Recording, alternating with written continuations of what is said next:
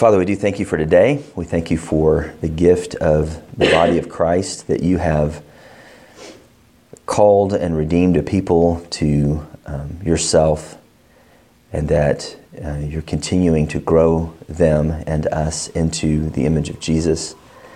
We pray that we would be um, attentive today as we take up the subject of Reformed theology, a topical interlude between um, our book studies. And we pray that you give us wisdom and uh, compassion and kindness and um, that you would help us in our thinking, that we would think rightly based upon what your word has revealed and not what we feel and not what our opinions are, but what does the word say. And so we, we pray for, for good minds today. We pray for hearts that are stirred by the beauty of your grace and um, the confidence that we can have in your power and your work in the hearts of those who have called upon the name of Christ. And it's in His name that we pray. Amen.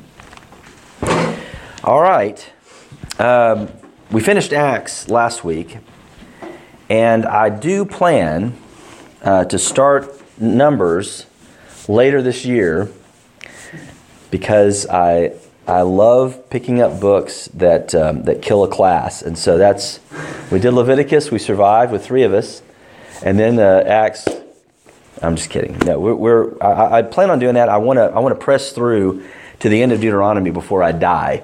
So we'll we'll try to pick up numbers later this year. But I thought it would be good uh, to do a short seven to eight week series on the doctrines of grace, um, also called Calvinism for short historical reference. Uh, and the reason I wanted to do it was just we've never done it. Um, and we're, we, we tout ourselves as a Reformed Baptist church, but I don't think we've ever gone through systematically um, what that means. What, what are, what, what's the historical background of Reformed theology? What's the, the, the definition of Calvinism? And so my plan is to provide sort of a short introduction today, lay out a definition lay out some bad definitions, uh, and then give a nod toward history. I want to delve a little bit more deeply in history next week. And then uh, I'm going to touch a little bit why I'm a Calvinist. And, uh, and then I have some books that I want to recommend for you to add to your library. So uh, I read a lot, and I know you guys do too, and, and, I, and I listen and I, and I try to press my head through Scripture and hear what other teachers have to say. And one of the best talks or series I've seen on this topic was one done by John Piper. And he starts with a series of assumptions that he comes to the study uh, with. And I, and I think that that's helpful. And so I want to sort of do that as well. Here are the assumptions that I'm, I'm going in uh, to this discussion with. And it's a reminder to us that as we, can, as we go through something that can be um, very emotionally charged, we need to be grounded in what we're striving for and where we are. Um, the first thing is that uh, the statement, and you're going to love this, the Baptist Faith and Message 2000 says this The Holy Bible was written by men divinely inspired and is God's revelation of Himself to man. It is a perfect treasure of divine instruction. It has God for its author, salvation for its end, and truth without any mixture of error for its matter. Therefore, all Scripture is totally true and trustworthy. It reveals the principles by which God judges us, and therefore is and will remain to the end of the world the true center of Christian union and the supreme standard by which all human conduct, creeds, and religious opinions should be tried. And I bring this out for the simple fact to say, I'm not infallible. Okay? Philip is not infallible. Uh, John Calvin is not infallible. We hold to the scripture as being infallible. And so we test everything against what the Word of God says. There are people who will disagree with me over this that I still believe are brothers in Christ and who also have a high view of Scripture, uh, like it says in the Baptist Faith and Message. So, one of the things I want us to be conscious of when we have this discussion among ourselves and among other people is that we come to the text humbly. Okay? It's the Bible that trumps everything, right? Okay. Here's the point number two. First of all, Bible is inerrant. sole judge of everything. Number two, Christianity is a thinking man's religion. I've said this since the beginning. It's a thinking man's religion. And right thinking about what God has revealed about himself and mankind and salvation really does matter. This is not some ivory tower discussion. It really matters. What we believe about how we're saved affects how we view the world around us, how we view um, our own security in salvation, and I'll get to that in a little bit, how we view the church, what, what value we place upon the people of God, the body of Christ, how we, how we value God's working in the world and the chaos around us. Do we have, tr- can we trust Him with the chaos that's around us? How we view missions, big topic there for those who hold the Reformed theology. One of the pot shots they have is Calvinism kills missions. Well, we'll, we'll discuss that historically if that's a true statement. Um, bad theology is dishonoring to God and is detrimental to the souls of people. You find churches that sever themselves from the root of Scripture. They may look Christian for a while, they will die eventually. And we see that. They'll cease to be Christian or they'll die. And, and you see that happening in some of the mainstream Protestant denominations now. Um, once we can go willy nilly on our feelings and whatever and not, not tethered to what God has revealed about Himself, you got a whole host of craziness that happens, and it's not biblical. Um, number three, the work of the Holy Spirit is essential for grasping the truth of Scripture. The pursuit of His work in prayer is essential for grasping the, the truth of Scripture. And see what I've, I've already laid out the issue, right? The work of the Holy Spirit is essential in, dra- in grasping Scripture.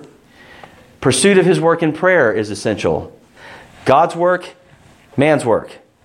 And they're both essential to understanding what Scripture says. And I don't, I don't mean just intellectually understand. I mean, I mean in being invested in it. There are lots of atheists who understand what the, what the words mean. But having your heart ignited by it is a work both of the Holy Spirit and it's the heart of the human praying, work in me, right? It's, it's the both and of that part of it. Um, we work because he is working in us. Isn't that what Philippians says? Work out your own salvation with fear and trembling, for because it is God who works in you according to his good pleasure. It's the both and. And so, which one is necessary? Yes, they're both necessary. God does not work apart from the means that he has laid out for that work to happen. And the work that he has he, is, is prayer for us. Now we can talk about does he move people to pray? Absolutely, he does. But he still pray. Um, all right, we can talk about that another time. Uh, 1 Corinthians uh, 2 13. And we impart this in words not taught by human wisdom, but taught by the Spirit, interpreting spiritual truths to those who are spiritual. The natural person does not accept the things of the Spirit of God, for they are folly to him, and he is not able to understand them because they are spiritually discerned. There's that ability language. You see that again and again when we talk about these things. Uh, Paul and, and Peter talking about it in terms of ability of a human person in their natural setting, whether or not they can grasp spiritual truths. And it, it, it's because of the work of the Spirit that we grasp anything. For who has understood the mind of the Lord so as to instruct him? But we have the mind of Christ. All right, number four. Thinking is essential for grasping biblical truth. 1 Corinthians 14:20 Brothers do not be children in your thinking. Be infants in evil but in your thinking be mature. 2 Timothy 2:7 Think over what I say for the Lord will give you understanding in everything. And again you see the tension. We're commanded to think for the Lord will give you understanding. Think because thinking is a gift to the one who's thinking. It's a gift from God. Think because gift is a gift to think. Uh, thinking is a gift to thinkers, right? It's God's work to give us the ability to think through these things, and yet we're commanded to, to, to think. Um, all right. Number five, Christ, and I'm doing, there's just five assumptions. Read into that what you will. Christ. Christ, as Lord of the church, has ordained that there be teachers in the church to help the body grasp and apply the truth of Scripture. They're not infallible. We've already made that point. But every Christian must go to the pure fountain of the Word of God. Test all teachers, whether it's Augustine, Calvin, Luther, on down to some schmuck who teaches weekly or weekly, however you want to spell that word, on Sunday mornings. All right. Uh, Ephesians 4. And he gave the apostles, the prophets, the evangelists, the shepherds, and teachers to equip the saints for the work of the ministry, for the building up of the body of Christ. In Hebrews 13, it says, Remember your leaders, those who spoke to you the word of God, consider the outcome of their way of life, and imitate their faith. Now, notice the massive implication there for teachers. I don't take these things lightly. I don't think any teacher in this church take these, takes these things lightly. I don't think the elders take it lightly. I don't think Philip takes it lightly. We don't do this as purely an intellectual exercise. Uh, my goal, at the pleasure of the elders, is to try to equip you to live and die in the joy and awe of Christ, His glory, and His gospel. And at Sylvania, and many of you know this, you're not required to hold to this to be a member. You're not required to be a Calvinist to be a member at Sylvania. But to be a leader, to teach, or to be an elder, you are. There is a common agreement among the leadership of the church that they hold to this understanding of salvation, and it's taught this way. There are areas of disagreement even among the leaders of the church over this stuff, but they're not they're not core disagreements. They're just how should we talk about it? How should it be expressed? Um, but the teachers and elders are held to agreement with these with these doctrines. All right, that's the background. That's the assumption. Any any questions on what I've said so far? Hey, that light just came on. It was brightened. Any any any questions on what I've just said? No. Okay. Uh, the room being silent, I will continue. All right. So the term Calvinism. What does that mean? Uh, well, it depends on who you talk to. it's, it's well known, the term is well known inside and out of Christian circles, um, and there's just a real um, richness of ignorance around what that means. Uh, it, it is amazing to me that some people, including both um, Christians and non Christians, reject it outright without knowing what it is. Uh, others call themselves Calvinists without knowing what it is, and, and many times their explanations just feed the fodder for people who are rejecting it. And it's just a wonderful, beautiful thing uh, of intellectual headbanging that you do when you talk to people who have been through that experience. It's frustrating. So, this is a controversial topic in most circles. Uh, when you have you know, an abundance of ignorance about a topic uh, and, and, and have it equally yoked with emotional charged stuff, it just makes it from, for some, some firework. It makes great Facebook discussions have come from this kind of nonsense. Um, and so you've got hot tempers let loose on both sides.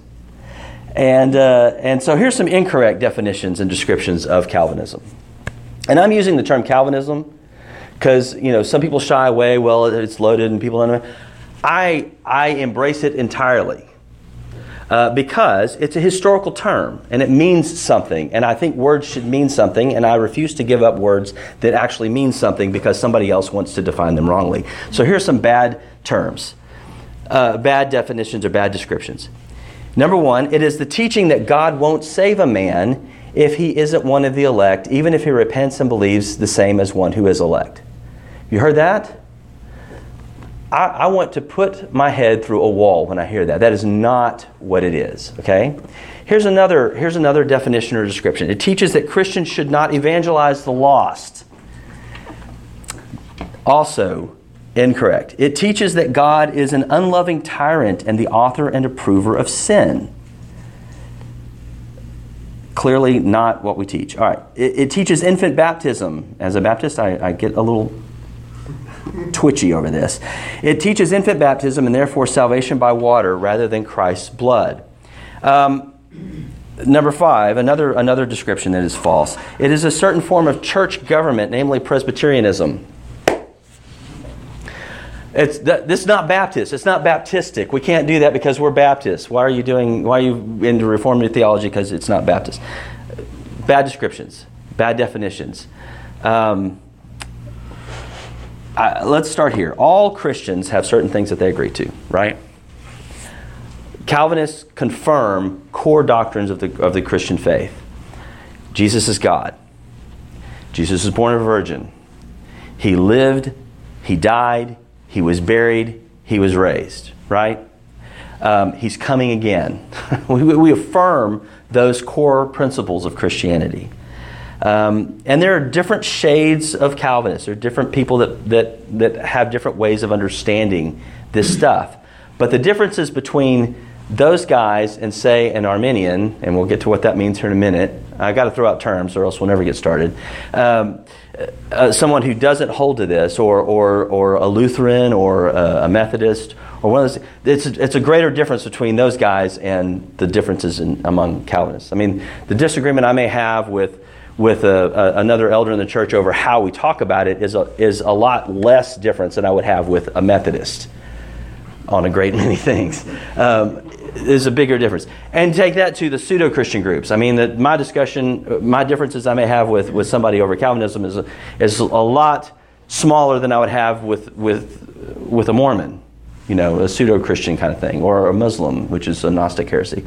Um, so it's, it's different, or even a non Christian. So you see that there are grades of differences. And, and it's not something that, that, uh, that particularly uh, vexes me if I have a, dis- a, discussion with another Calvinist how that's different. That doesn't bother me as much as it does uh, with, with, a, um, with a Mormon on what is the gospel. Um, Calvinism didn't start with John Calvin. And so it bears his name by accident. He would rather have been buried without a marker and not remembered. But here he is, causing controversy even, you know, 500 years later. Um, for starters, the doctrines of grace is another word for Cal- Calvinism, is the doctrines of grace, working off of the sola gratia, the, the second uh, doctrine of uh, Reformed, uh, the Reformation by grace alone.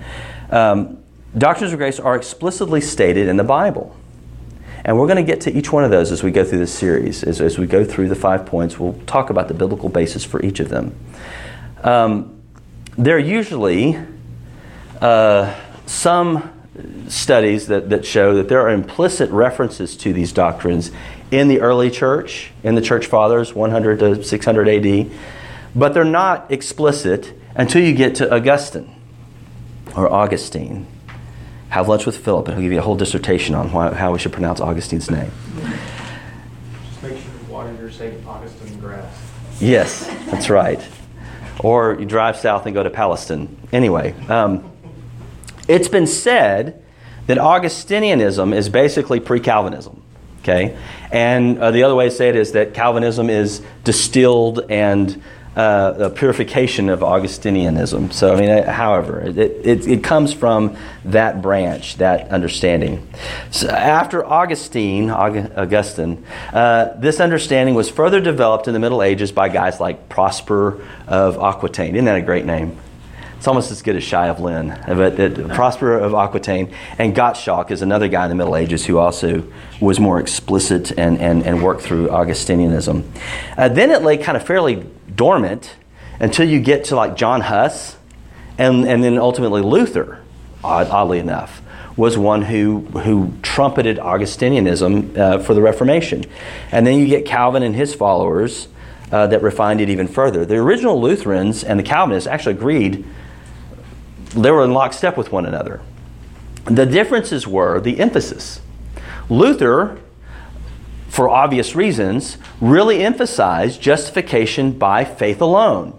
I mean, he—that was kind of his, his thing. That was his big aha moment was we're saved by faith, not by works. And so he emphasized that issue, and his followers emphasized that issue. With Calvin, it was an emphasis that it's big God was Calvin's thing. And it was by grace alone that we're saved. And it's to the glory of God alone that we're saved. And so they all held to uh, these doctrines and these understandings of the human heart and how God works, but there were different emphases based upon the battles that they were fighting in their circles.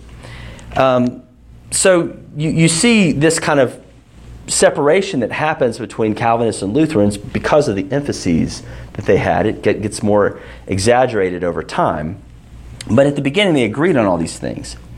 Um, neither Augustine, Luther, or Calvin made up these doctrines, they discovered them from the scriptures. All right, so let's define it. Now, I'm going to say this, and I don't want to be inflammatory for those of you who do not agree with this. But some people actually argue that Calvinism is nothing more and nothing less than the gospel. Okay? Now, I don't like saying it that way. And the reason I don't like saying it that way is because it has the overt implication that if you don't agree with Calvinism, then you're probably not a Christian because you don't believe the gospel. And I think that loads it way too much. The way I like to describe it, I heard it described, and I think this is a good way to do it, is to say that when we talk about Calvinism, we're talking about consistent Christianity. And, and, that's, and that's, if I'm talking with someone about the doctrines of grace and they're like free will this, free will that, well, let's talk about consistency and how we understand the gospel. Um, and that tends to be, uh, uh, if you have somebody who's willing to reason, uh, a, a, reasonable way to do it. So, uh, some would respond, I follow Christ, not Calvin. I, I, my JC is Jesus Christ, not John Calvin. You've heard that one? Uh, and and I, I agree with that. I don't follow Calvin. I, I you know, 1 uh, Corinthians chapter 1, good place to start. I'm not Apollos, not Paul, not Peter, but Christ, you know. I get that, uh, and, and, I, and I hope you would too. We don't blindly follow a man. But I also look to 1 Corinthians 11 1. It says, Be imitators of me as I am of Christ. And to the extent that Calvin imitates Jesus, to the extent that Calvin is rightly reflecting who Christ is and what he's done, I'm going to follow that. I'm going to be part of that. Um, Andrew Fuller, a, a Baptist and a modern missions father, said this I do not believe everything that Calvin taught nor anything because he taught it. But I reckon strict Calvinism to be my own system because it was the truest to Scripture. All right, so definition. The definition of Calvinism. Commonly called the five points. The five points of Calvinism. And you probably, some of you recite them in your sleep. Uh, total depravity, maybe total inability be another way to do it. Um, and we'll talk about what that means. It's a big loaded term. People pour all kinds of meaning into it. We'll talk about what that means uh, later on. Uh, um, unconditional election. That's a fun one. Uh, unconditional election. Uh, limited atonement or definite atonement. Christ came to actually accomplish something when he died. It didn't make a possibility. He, he came to actually accomplish something. Irresistible grace, the Holy Spirit's work if he wants to convert a man, he changes the heart and the, and the eyes are open, and it's irresistible. Um, and perseverance or preservation of the saints.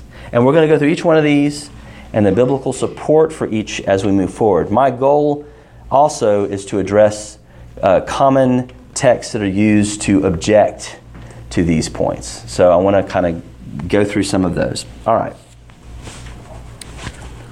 Why am a Calvinist? with all that background, uh, I grew up in a charismatic, non denominational, uh, um, chandelier swinging, dancing, tongue talking, Lakewood Church wannabe little congregation of about a thousand people in Alvin, Texas. That's where I grew up. Uh, I, I went to school there, and uh, uh, that's just, I had never heard of John Calvin in growing up. The, I, anytime I heard about Baptists, it was in derision.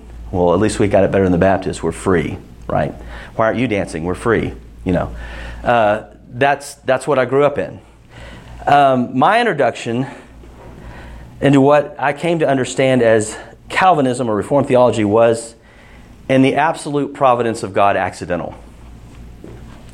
Um, I haven't seen it, but I hear that there's a scene in Les Mis, maybe it's the opening scene, where Hugh Jackman is walking through the sewers of Paris, covered head to toe in the gunk of a thousand generations, and just his eyes are showed. I don't, I don't know. I haven't seen it. I have not, but I love Greatest Showman. Um, I haven't seen Les Mis, but he, the gunk of a thousand generations. All right, so it, that's where I was spiritually at one point. Um, I had made a profession of faith. I'd been dunked at least twice. I mean, you got to make it count, right? Um, I, I, spoke in tongues. Uh, I went on mission trips. Uh, we went door to door evangelism. We would uh, do all kinds of stuff. Um, I played in the church praise band. I led the church youth group. And I lost my mind in college. Absolutely lost my mind. I, uh, my very superficial understanding of, of faith, of Christ, of who He is and what He had done, uh, my superficial understanding of the Bible and what it meant to be a Christian, ran headlong into my Sociology 101 class. And I had a very activist, atheist kind of professor who challenged, and then of course my, also my, my History of the World class did the same thing, challenged my understanding of reality and the world around me and can I believe these things? Uh, you know, and he would attack Christianity every day, and it seeped in. I didn't have I didn't have any grounding to push back. I had no. Um, I hadn't been intellectually challenged with Scripture. Uh, it was all an emotional thing, and that's what uh, and that's what I took into those classes. Fast forward, by God's grace, I got married to a um, a solid believer who had no business dating me. Uh, Tammy and I are not poster children for missionary dating. Don't you ever do it. Uh, it is a bad idea. In God's grace, He brought this little Fireball Baptist into my life, and we got married because I'm a good talker. Best lawyer I ever did, sideshow right here. Best lawyer I ever did. She was ready to break up with me because I'm a jackwagon. And she said, I'm done with you. It's been three months, and I, am you know. I showed up to her apartment with a pint of cookie dough ice cream, Bluebell ice cream, right? And I get on one knee and I start talking in a very squeaky voice, you know. No, I'm not doing it. uh, and and you know, I didn't. Re- what? No, I'm not doing it. Okay. Uh, anyway, so I go. I did this whole thing, and I talked to her in this voice, and and her friends are around her, and they're like, "What is going on?" Well, she, I think, either out of embarrassment or was moved, said, "Okay, let's go, let's go." And so we went on. We went out some more, and and we we the rest is um, is legendary. So so there it is. He brought her into my life, and so I had the pseudo Christianity because I married a Christian girl, right? But inside, I cleaned up but I'm real wrestling, I'm still wrestling with am I still in the faith? I remember what I did in college. I remember where I hated Christ, I hated his gospel, I hated the church. I, I talked a talk around the people I needed to talk the talk, but it really, it, I hated the hypocrisy of it, especially my own, right? And uh, uh, just lost my mind. Um, somewhere along the lines, I don't know where, but I, taken to the notion that even one who is truly saved could lose their salvation. They could go so far that God would say, bye. Right? And in the dark recesses of the night, I was convinced he had said bye. But I still, I still had an affection for Christ. I still had affection for the Bible. I just, I was covered in Paris gunk. And I knew that. And I'd gone through, you know, periods of, of lost and saved several, several times because I didn't feel saved, right? I didn't feel the, the, the warmth that I should of being in the grace of God. I felt the gunk. And uh, especially after I had sinned, I, I you know, would, would, would just be in this I don't, I don't, I know where I'm going. I'm going to, I'm convinced I'm going to hell. Like I'm not saved. He, he's, I've gone too far. I've passed the grace of God, kind of thing. So, out of duty, after we were married, I went with Tammy to a uh, to a small group study with some friends on Exodus. We're in the book of Exodus, right? And we get to chapter 4 where God tells Moses, I'm on, and I'm doing the I'm doing the uh, the Holman Christian Bible version. I'm gonna harden Pharaoh's heart, right? That's the translation that you know with the contractions in the Holman Christian Standard. Uh, I'm gonna harden Pharaoh's heart. Before he even meets Pharaoh, before he even goes there, God tells Moses, "I am going to harden Pharaoh's heart," and that just sent me over the moon. And I remember in that group, I got mad. I got really angry. I didn't care about Pharaoh, but the implication is is he hardening mine? Right? Has he done that to me? Have I been pushed out and I'm now damned because of what God has done to me? Is that why I'm struggling in this area? And so my my exploration of the doctrine of salvation, how we're saved, uh, I now see uh, began at the end of Tulip. Most of the smart people go through total depravity, right? They go through how bad are we? How bad does God, I mean, how much do we need God to start us from how bad? I got how bad we are. I was covered in Paris gunk. So I, I, I started it from the end perseverance of the saints, or preservation of the saints, some people call it.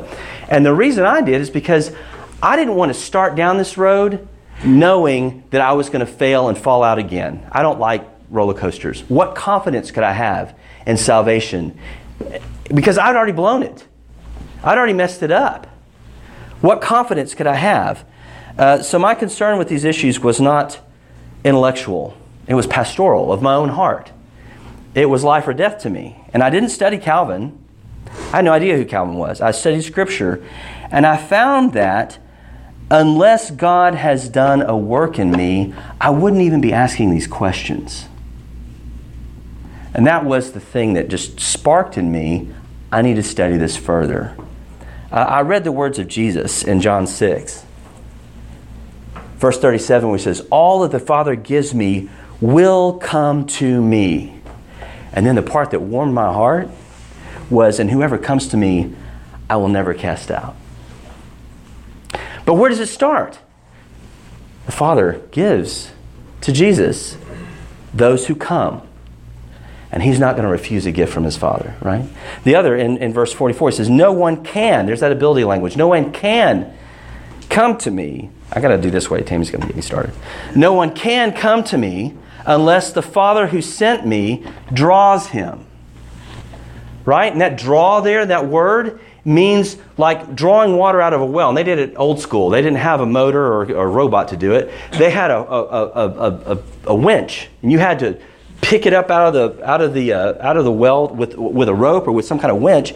It's hard work to do it. And he's talking about God doing the hard work of grabbing, grabbing somebody who's unwilling, who cannot come, who won't come, who hasn't the will to come, and making them come to Jesus. Not necessarily kicking and screaming, as some would argue, but it's a reversal of what their natural inclination is to do. Suddenly, a lion wants to eat vegetables instead of meat. Right? That it's against the will, it's against the nature. And then Based on that drawing, Jesus says, and I will raise him up on the last day. There's confidence there. If he's drawing, if there's a coming to Jesus, if there's a love for him, even though I'm covered in Paris gunk, he'll raise me up. Do you see?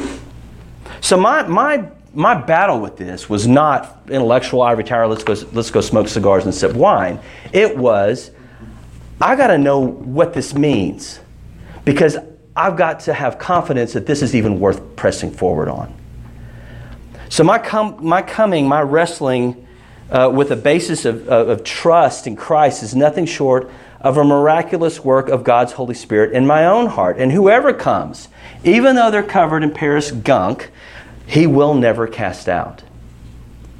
And some have described um, this coming to believe these doctrines as being born again again. You've heard that. And I think there's certainly emotionally that I get that statement. And, and I believe that, that working through you know, a tough bit of theology um, does wonders for the heart toward God. He's big, He's much bigger than any of us will, will understand.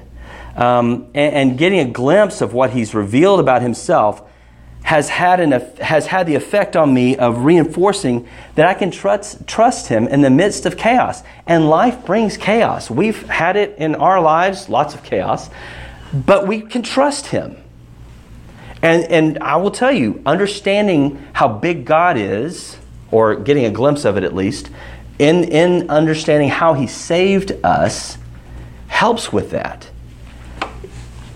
Um, all right, even though there are five petals to the tulip, it is just one flower, and the flower is this the sovereignty of God in all things. So it was later, when I had a nagging interest in church history, that I discovered uh, Calvin and Luther, and Zwingli, and that led me to Augustine, Augustine, however, um, and Spurgeon, and then there was R.C. Sproul's great book, Chosen by God, which, which was uh, very helpful in formulating how I think about, about these things. And so, as we go through this, I want you to think and uh, challenge and pound on the text, as Luther talks about justification by faith. Pound on the text about seeing and, and see if these things are true. Even if you already believe them, pound on the text. Is it true?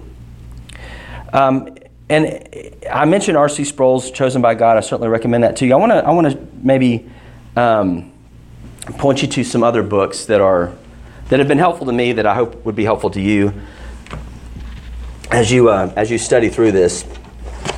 First of all, um, the challenge that uh, being a Calvinist and being a Baptist is not traditional, which is a I find to be a repugnant and ridiculous statement. There's a great book called By His Grace and For His Glory by Tom Nettles.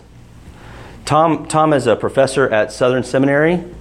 Um, I, I will tell you, he's not the most electrifying writer, but it's great stuff. It's good history on uh, Baptist life and what early Baptists believed about, uh, about these things and what the effect that it had on men who spearheaded really the modern missions movement. Uh, another, another book that I highly recommend is really not so much the book, but the introduction of the death of death of the, the death of Christ by John Owen. The introduction was written by J.I. Packer, and it is a classic essay on what is Calvinism, the history of it, and everything. It's a good, good read. Uh, Packer is uh, very engaging.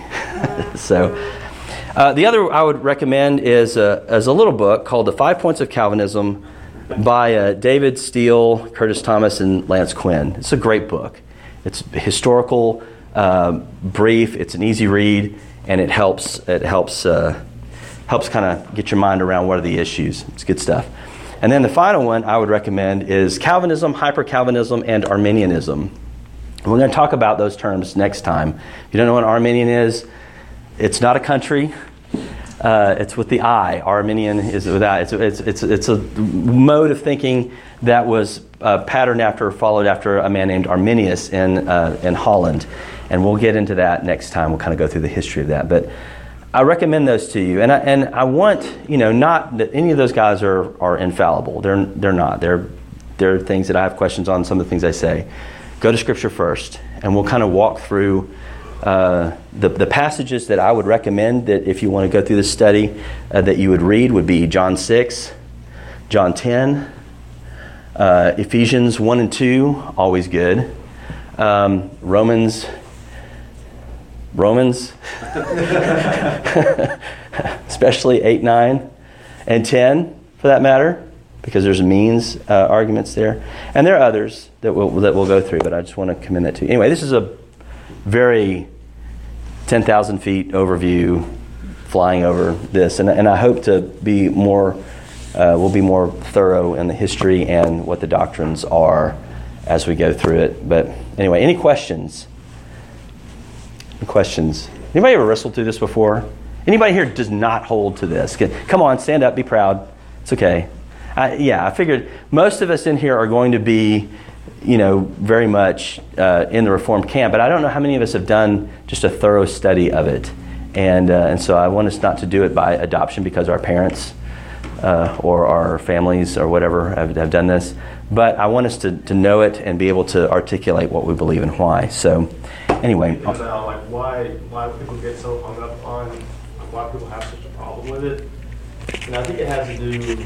I mean, there's a lot of reasons, one is that they don't think the your salvation is genuine if God chose you. Because Yeah. it's not real love. yeah, So like your love has to be like free. yeah, And I just, um, it's just silly to think about, because you said, uh, God is so big in salvation. Well, I just think about, you didn't exist before God created you. Mhm. Like the atoms that make up your body just didn't exist until God spoke them into existence. right. So like to think that you have some kind of autonomy that you can offer to God that's like outside of His control is just silly. Yeah, And like your brain works on atoms moving around, and that's where your emotions and feelings come from. So it's just silly to think that you have some kind of love that's outside of God's control that you can offer to Him. Yeah. Some kind of like And I think, and I think one of the issues there too, and we'll, we'll talk about this more depth as we get into the whole free will thing. But one of the one of the issues there too is a lot of a lot of people that argue against God working in the heart prior to salvation will say freedom counts. You can't be loved without freedom. You know, if, if it's if you love it, set it free or whatever. It's like a bird in a cage or whatever. So th- they'll argue that you've got to be free, and yet in the same breath they'll say once you're in, you can't escape. So then you're then You you're you enslaved. so which is more free, prior to Christ or after Christ? Yeah. Or do we have our definition of freedom screwed up? Yeah. Which is And generally the case. That whole idea of free love and I love you, I'm like, this is something I'm offering. Well, not just the '60s, but No. I think it probably resonated a lot. Pro- Probably 1560, but uh, yeah, like the, the courtly idea of love, like Lancelot coming to save you Right, or whoever. It's like that's how much you need to love God. Like, yeah. It's just that is it's silly and. One of the one of the clearest, I think, uh, verses, just just a verse, I mean, not to mention passages, but just a verse that we have is one Nathaniel memorized when he was three, because everything happened when he was three and four, and it was uh, 1 John four nineteen. He would say, "We love because he first loved Gus." so Yeah, we always want to know who Gus was. there's no love outside of God. We are derivative. We are creatures He's You can't do creator. Right. of, you know, Right. So we'll get into those. We'll get into those objections. But go ahead. This is a hard big topic, isn't it? The other argument against that um, thing that you just said is like the Bible uses the analogy of physical birth in relation to spiritual birth. And so saying that it's not genuine um, unless we choose it, we didn't choose to be born physically. So that would say, oh, now Thanks, that we're born physically, we're not a genuine human being. Yeah. Right. Because we didn't choose to be born Yeah. physically. Well, we'll we'll we'll have those discussions uh, on down the road. But uh, but yeah. So let's uh, let's pray and then we'll be done. And I think Scott has something for us. So. Father, we do thank you for your word. We thank you for the great confidence that we can have in your work in the heart, and that because you have worked and are working in us, uh, you've called us to be working, to make our calling and our election sure, to, um, to work out our own salvation with fear and trembling. Lord, it's a, it's a, a hard thing to grasp that um, you're the primary mover here. Uh, but we thank you that we can trust that because we want to know Jesus, because we are um, concerned with who He is and where we are in relation to Him, that those very questions uh, indicate to us a, a comfort level that your Holy Spirit is working in us. Because apart from you, but, uh, we have no faith. But apart from you, we can do nothing. And so the fact that our minds are going there, that our hearts are going there, is a great encouragement and a comfort to us that we're yours. And so I pray that you continue to um, excite that in us and to draw our hearts closer to the beauty and majesty and glory of the work of Christ who died uh, for a purpose, not a possibility. We thank you for these things. In his name, amen. Good morning. everybody. Um, I won't take too much of your time here, so um,